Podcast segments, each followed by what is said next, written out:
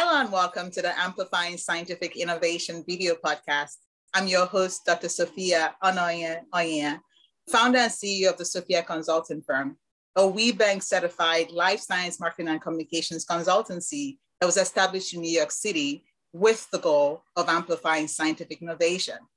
The goal of this podcast is to showcase the importance of science advocacy, health equity, and influential leadership through conversations with senior life science leaders who will share their unique perspectives on their leadership journey, corporate vision, and industry outlook. My guest today is Ms. Wendy Lund, Chief Communications Officer at Organon, a global healthcare company from through a spin-off from Merck, which is known as MSD outside of the US and Canada, with a mission to deliver impactful medicines and solutions for a healthier everyday. I was connected to Wendy through the impactful Merck Female Leader Network, notably Carmen Villar, the VP of Social Business Innovation, who is also a guest on this season of the podcast. And Carmen also connected with Jan Nissen, who is the VP of Patient Innovation and Engagement at Merck. Long story short, it's a small world after all, and it's my absolute pleasure to welcome you to the show, Wendy. Thank you, thank you. I know uh, it's the beginning of the year, and I'm, I'm excited to be here. And yes, you reeled off some of these names, and uh, it's great how we all sort of come together in one way or in another. It's a, just a it's a tight network.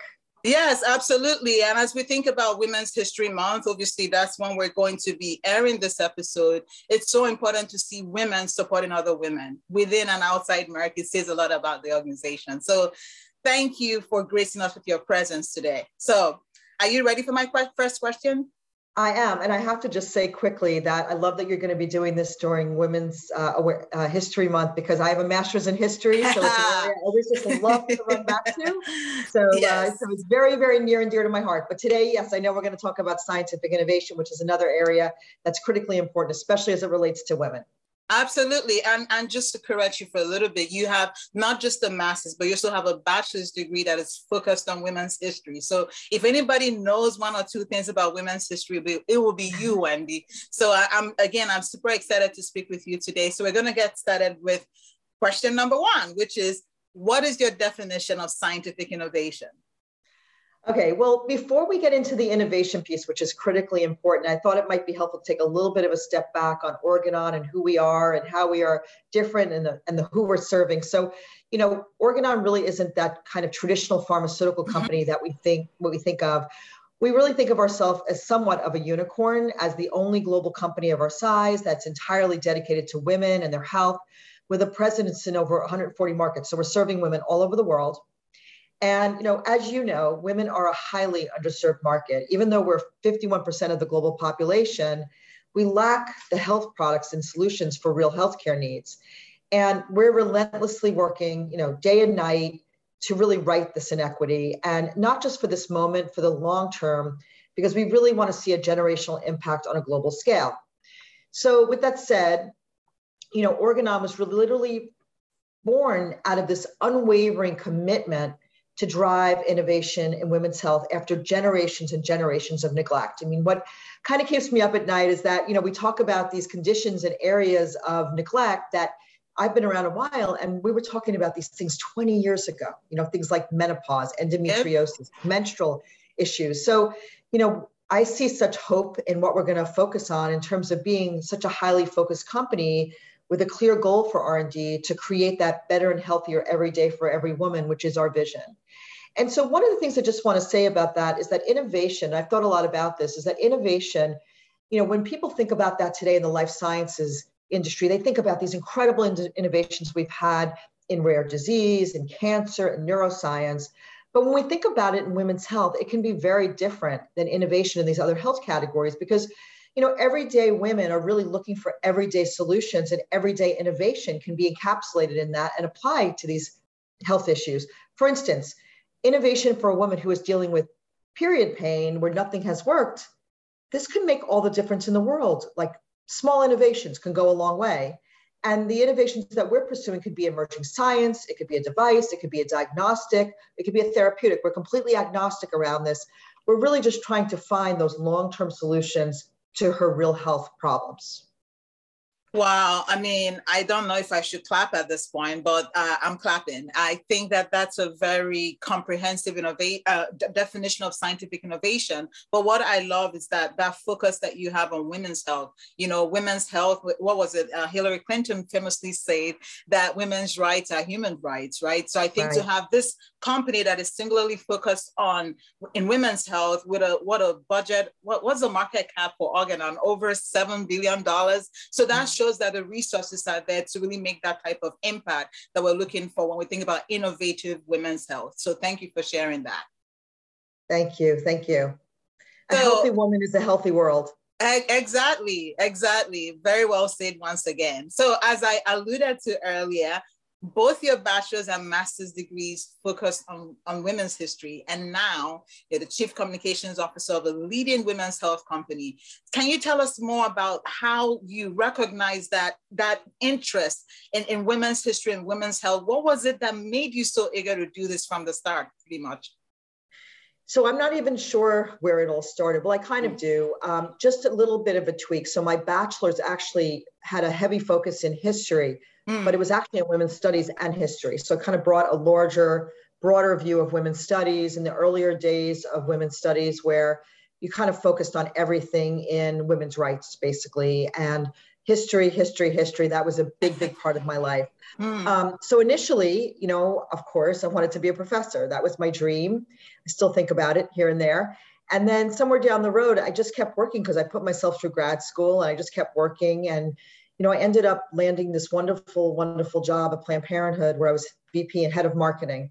And that's where I really began to truly value the power of communications because obviously not only, you know, lots of intake, but lots of, you know, pushing out as well in terms of the messages that we need to push out, the different innovations I got to work on there, and just the general day-to-day communications efforts that we did, and really saw the value of this um, against the backdrop of all the different areas that I could focus on and embraced it wholeheartedly to embrace all the facets and innovations that come along with communications. I think sometimes people don't realize how innovative the communications field is and all the different areas like as we look around corners more than other areas might where we can solve problems and really focus on you know how to grow so through it all you know i've been incredibly inspired and passionate about women when i started that work at planned parenthood and even before that and their health. You know, this was something that really, you know, drove me. It was my huge passion. So all roads really led me to this part of my career to join the Organon team, which is an amazing, amazing team. And it's given me an incredible opportunity to create and drive a platform where women can finally express their real health needs and just to empower women everywhere to become their own best advocates for health and wellness. Oh, wow. I mean, I love the continuity in your story, in your journey, and in your passion. And I think it ties into the exemplary work that you're doing at Organon. And speaking of Organon, uh, we have a couple of other guests this season that are focused on women's health. So the Chief Medical Officer of ObsEva, the Chief Executive Officer of Daré, and everyone always mentions Organon. So now I'm curious oh. if you could provide us with a top line update on ongoing work at Organon. Thank you. And thank you for saying that. We have done quite a bit in just, I think it's seven months now. We, we launched on June 3rd, 2021.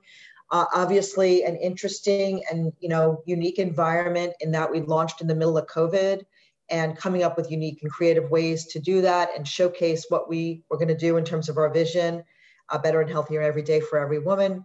And you know, in the first six months, we've just done so much. Um, we closed three business deals on four critical assets that will either have immediate impact for women like Jada for postpartum hemorrhage or exciting potential in diseases and conditions like preterm labor, endometriosis, PCOS. So, you know, we're really moving and grooving in the first few months of, of being a company. Um, we also, leading into just launching the company, we did a lot of research.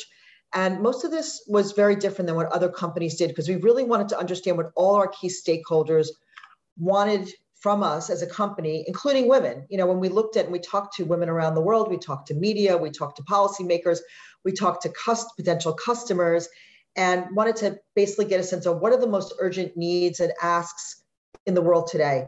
And what we found was that women shared that they did all this talking. They were really, really exhausted coming out of COVID, or I guess we're still in COVID, but sort of where we were at that time a year ago and they did a lot of talking, but no one was really listening. And at that point, we kind of took a step back and we said, you know what? We don't want to be like the traditional company that sits there, talk, talk, talk, talk. Mm. We need to stop. We need to listen. We need to learn. We need to mm. lead. And our goal is now to lead women and all those around her into a new future, you know, one with that better and healthier every day. And, you know, some of the needs we heard, and I'm sure you could relate to this, some of their needs were expected and some of them were pretty surprising. For instance, we heard that women disproportionately were attaching their reproductive health to their mental health. Oh, Meaning wow. when they think about wow. their menopause, being in menopause, when they're, you know, menstruating, when they're dealing with certain diseases and conditions around their reproductive uh, systems and, and life stages. So that was really eye-opening for us. And we saw that there's a real opportunity for us to engage. We also heard women talk a lot, and I'm sure you've heard a lot about this over the past few months, deep unmet needs in menopause. We heard a lot about conditions like endometriosis that affect all women. So, you know, while we're now doubling down as we go into 22 on action and how we provide solutions, we will never stop listening. That has been a big, big mantra for our entire company. And people talk about it all the time, both internally and externally, because that's really become what's core to who we are and the stand we're taking for her. And now we're in that stage where we're just going to you know, continue to listen and as, as I mentioned, just double down on those solutions. I love that. You listen to learn, right? You don't assume that you know what women need or what they think or what they want, right? And and you mentioned it, endometriosis, and just for an example, I believe the number is roughly one in ten women suffer from endometriosis. So it's really important to amplify those voices, and that's why I appreciate your, your presence on the podcast today. So my next question to you is something you mentioned earlier when you were defining scientific innovation, right? You mentioned that women make up well, roughly a little more than half of the population. And in addition to that, we only have what, 4% of R&D investment dollars going into women's health. And women also make 80% of the household healthcare decisions. So why do you think that women's health is underfunded and what can we do collectively? What have you learned in the past seven months or so that can help to build investor confidence? I think what we've learned the most, you know, speaks to your point, which is the the needs out there are long term and there there there's a long list. So we're going to need to really be mindful about how we pick and choose and we you know we look at how we build our business around this, how we educate around this and how we advocate around this. And so, you know, we know and I've been in this doing this a long long time that, you know, for decades very few companies have dedicated full resources to innovation in women's health. It's sort of like the words don't even really go together when you think about them. And the result is that today women have the same old solutions or none at all for conditions ranging from, you know, period pain, menopause to menopause and beyond. Mm-hmm. And you know, the, these unmet needs are like enormous. And one of the things we've talked about is that if you look at the facts, they're pretty outrageous, you know, in terms of the facts around um, unprotected, uh, you know, un, un, un, unplanned pregnancy, fertility issues, menopause. I mean, the list goes, endometriosis, as you just mentioned, the list goes on and on and on. The numbers are just outrageous. So you also pointed out that it's a very paltry amount of money and R&D investment uh, in 2021, 4%, 4% for 51% of the population. And on top of that, the FDA approved 61 products last year, right, in the middle of everything going on, and only four of those, so that's 7%, directly addressed women's health. And previous years were just as disappointing. So something's got to give. Yep. And that's why we're so passionate about, you know, our commitment to be here for her health. That's our tagline, here for her health. And we're really looking at her, not us, and see that opportunity for us to advance the health of women and build the successful, sustainable company in a market that's projected to hit 60 billion in 20 by 2027. So if this dizzying number doesn't build investor con- confidence, I, I don't know what can. Yep. Um, but finally, we're really starting to see some really exciting opportunities bubbling up, especially among small to mid-sized companies. And it's just great because like not only are these great inventions and novel ways of thinking there, but it's also the excitement and commitment they have to join hands and right now we're tracking, you know, over 100 therapies under development, and our goal is to identify and add value to the ventures with the most promising solutions. So exciting times to come, and we're really looking forward to where we can take this. Extremely well said. I think uh, what I get excited about about Here for Her Health is that we are all patients at every single stage in our career, in, in our in our patient journey, in our life journey, whether you're a woman, whether you're a man, right? You can be a patient, you can be a caregiver. So I think it's very important to really showcase the importance of the heart, right? It's all of us see, and we are here for our health. So thank you for sharing that. Now, I imagine you've had a few mentors over the years. Are there any, maybe two or three that stand out just based on how much they've supported you to become the great leader that you are today? Well, thank you for that. Yeah, I mean, I think we can never have enough mentors. And it doesn't mean when you get to a certain age that you should stop having mentors. I think that's been my big aha, uh, making this big switch over from agency world to um, the in-house world. And you know, my my entire career has really been driven by inspiring, supportive, and empathetic people at various points in my life. And you know, um, right now, case in point, you know, I do have a couple of advisors, I guess I would call them, that have been incredibly helpful in making this transition and incredibly understanding that it's you know a very different world that I've kind of come into. And uh, but I have to say, my first real mentor was this woman Pamela Maraldo that many people in the women's health space probably know of and have heard of. And she has had she had a great influence on me. I still think about her and talk about her to this day with many of my old colleagues and friends. I was 23 when I started to work for her. Uh, she was a CEO. She had worked very, very, very hard to get to that position in life. We're talking, you know, in the 90s where women weren't just dropped into CEOs positions, not that they are now. And one of the things about her that I always relished was, you know, she taught me to think big. She challenged me. She mm. always challenged the status quo. She mm. always made me start with a strategy. And I'll never forget, I mean, I think I was like maybe 23, 24 and I came in with a big idea and I was really excited about it. And she said, Well, what's the strategy? And I said, Hmm, yeah, I was I had a master's in history. What's it? I'm not sure I even really know what that is. So I called up my father and I said, Dad, Dad, what's a strategy? Because my father had a high level job uh, with a retail chain. And he said, and he, you know, he explained it to me. And then I read a few different books because I've always been self-educating. And I went back and I said, okay, Pam, I think I know what a strategy is now. And so every time after that, she always said to me, don't ever come back in this office without a strategy. and her transformational and visionary focus, like always stuck with me. And probably others have either benefited from it or cursed me for it. I'm not sure which, but I've always been very focused on, you know, let's not start to do anything without really focusing in on what that strategy is, because everything falls right beneath it and right below that.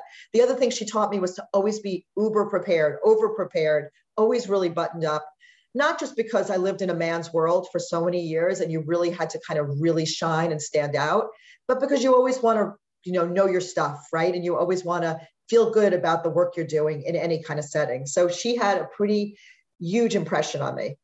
Oh, wow. I'm inspired just listening to you. And I love your story about what is strategy. Uh, my business school class, I think we spent two or three weeks just playing with that definition. What is strategy? Because it depends on who you're speaking to. But I think it's that thoughtfulness, that deliberate intent to make an impact, which ties back to what you said earlier about here for her health. That's what Organon stands for, and I love that.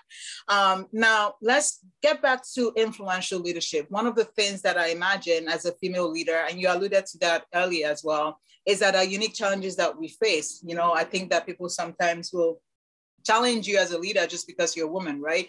So, what coping strategies have you adopted over the years to sort of manage some of these uh, unique challenges that we face as women leaders? Yeah, I mean, I love that question because, you know, I have a daughter and uh, mm-hmm. she's now in law school. And I'm super, super proud of her. I say about both my children, they're better, better, much better versions of myself so something must have gone right in there as a working parent, a sing, single work, a single working parent, actually. Wow. Um, so you know, I'm really excited for women today, younger women today, because I think the opportunities are spread out for them now, and they're going to face a lot less obstacles. Um, definitely saw a lot of obstacles. Uh, especially as I moved over from the advocacy side into the agency side and really working in the pharmaceutical and life science space. And I think part of it is, you know, the ability to be heard in the space. And you know you can be in meetings and almost say the same thing as the person sitting next to you and, and feel like you're not really being heard or understood. And i know a lot of women in, in my specific generation have felt this over the years.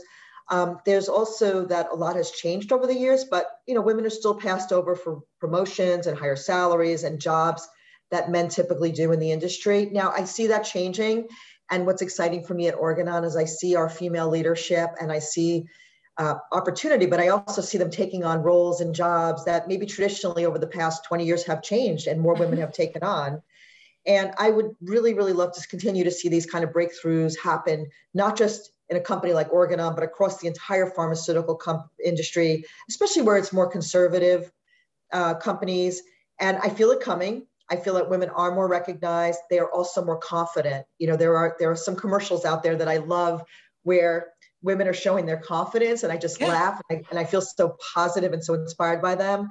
I have to say, you asked about coping. So I think I've always coped by just seeing the life, mm. my hmm. life, rose-colored glasses, mm. and you know, trying to really adopt the most ultra positive and uh, attitude I can, even in the worst of circumstances.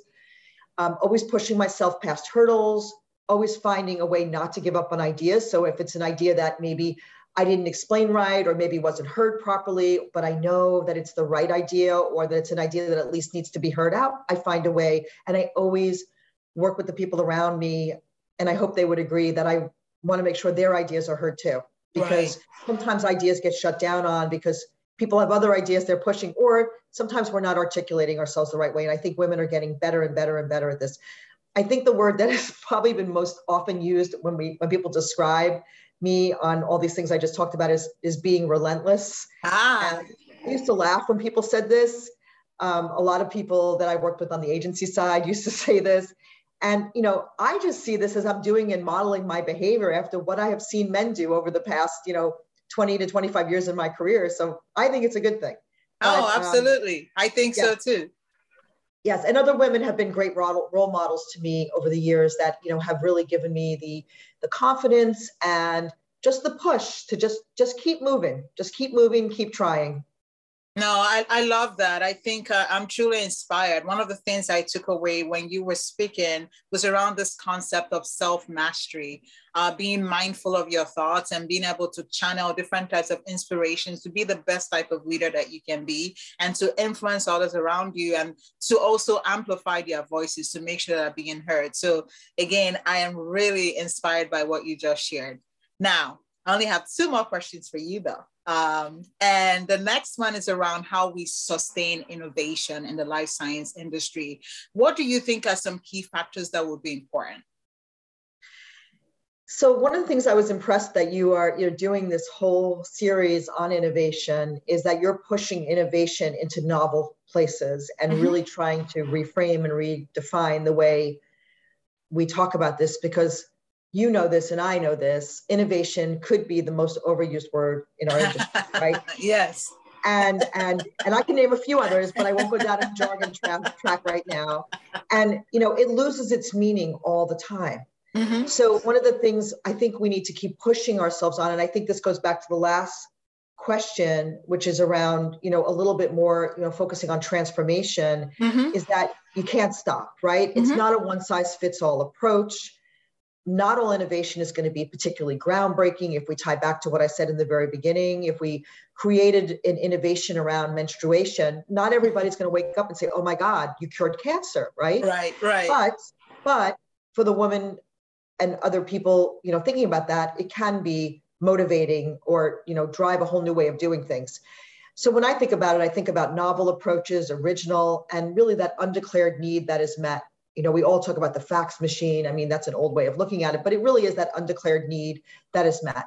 Second, if we tie back to Organon, we really believe strongly that the best way to sustain progress for her is to put that woman, all women, at the center of the innovation ecosystem. And I really want to underscore the word all women because, you know, we're a company of many, many faces because we're so international. And so what may work here in the US for women may not work at all for women in South Africa. So mm-hmm. we need to really be thinking about how we create an ecosystem that's meaningful for her. And that I, I believe that in itself is really a novel, innovative way of looking at things. So to do this, you know, it means that we need to keep listening to her. Right? We just mm-hmm. can't shut off and say, okay, we're done, we understand, we're moving on, because that would that's not really in our DNA anymore or ever. and we need to keep working to understand her, her real health needs, and then we need to meet her where she is. And like most importantly, we probably need to deliver solutions that give her the best, healthier every day she deserves. Mm-hmm. So, like, let's take for example maternal health as mm-hmm. an example. Mm-hmm. So the outrageous fact here is that American women have the highest maternal death rate of all developed countries. I mean, this is just sinful, especially among women of color, which again is sinful, sinful. Mm. And that Black women are about three to four times more likely to die from pregnancy or delivery complications than white women. And I, and I know you know all this, but I think it's really important that we keep pointing things like this out because many, many people in the United States don't know this. And we need to keep pushing this fact in front of people. And others clearly haven't been listening or paying attention to these tragic deaths, but we have, and we responded with the investment and our recent acquisition of Alydia Health. And it's a prime example of you know, creating an innovative treatment for women with abnormal postpartum bleeding that could save the lives of millions of mothers, not just in the US, but around the world with Organon's global reach. So, you know, we're very, very proud to be, um, you know, having that as part of our mix and working with the, J, the, the, the Alydia Health team. Well, Wendy, thank you so much for that very thoughtful response. It actually brought tears to my eyes. I, you know, I was born in Nigeria, so talk about growing up in a developing country, and I think the number for Africa is 250,000 women or so wow. die from childbirth every year. And so, wow. and a lot, obviously, these are, are, Black women. And to come to the US and to see that sort of continuity, even in developed world, uh, I think it makes you question yourself a little bit and to say, what can I do, no matter how big, no matter how small, in my own meaningful way to make an impact? And that's why I love having people like you on the show, because as you mentioned earlier, you are relentless, but you also understand the reason and the need for amplification and to ensure that women's health is really a priority all over the world. So thank you for that very thoughtful response. Thank you. Thank you. And I know this is a really, really important thing for you. We originally talked about this. Yes Yes. And that's why I think, you know, when we think of ourselves, you know, I obviously have this role, chief communications officer, but I actually think of myself more like a chief women's advocate because right. if each of us can take on a little bit of a role of an advocate for other women and and share those facts that are just so outrageous we can you know we can make a difference if we can Absolutely. come up with those solutions and share those solutions so you know it's in all of us it is. It is. Now, I don't know. You've been so great. I can't think of a better way to have you end the show, but I will ask you though, do you have any other comments or thoughts that you'd like to share before we wrap today? Sure, sure. Well, thank you, first of all, for having me. I'm really glad I got to speak about things that are so near and dear to my heart. And, you know, just the fact, I think for anyone who's kind of thinking about their career as they're moving forward, um, the ability for me to wrap my greatest interest in life, which is women and doing something right for women my entire life since I'm, I don't know, 16, 17 years old, to an area that I just love to see how it's evolving on an everyday basis, which is communications, has just been such such a, a sort of a dream for me but it, i never dreamed it right? It all just came together. And i think you know somebody recently said to me, Well, when did you discover your passion? And I'm like, I'm not sure I ever discovered it. It sort of discovered me. so I, my point is that, you know, you don't have to grow up or be in extraordinary circumstances to do something exciting and wonderful with your career and to do something to the service of other people. And there's so many different ways you can explore that. So I would just say, you know, that's sort of been my inspiration as I as I've grown up in the industry. And I hope that will serve as some sort of spark for other people who may be thinking about either making changes or living the world that they're living in and making it better for themselves or just building their career in general. Well, I mean, I don't know what else to say. I just would like to thank you for that passion that you have. It doesn't matter when you recognize it or the origin, it just matters that it's part of your DNA. And it matters that it's you you are relentless in your in your pursuit. You're also consistent with women's history and women's health and women's studies. It has been part of your dna and now you're at organon. And i think i can honestly say that you are here for our health. So thank you for an engaging session today. Thank you. Thank you. Thank you so much and thanks for having me. It's my pleasure. Have a good have a one, wonderful okay? 2022 you too. Take care okay? Bye. bye.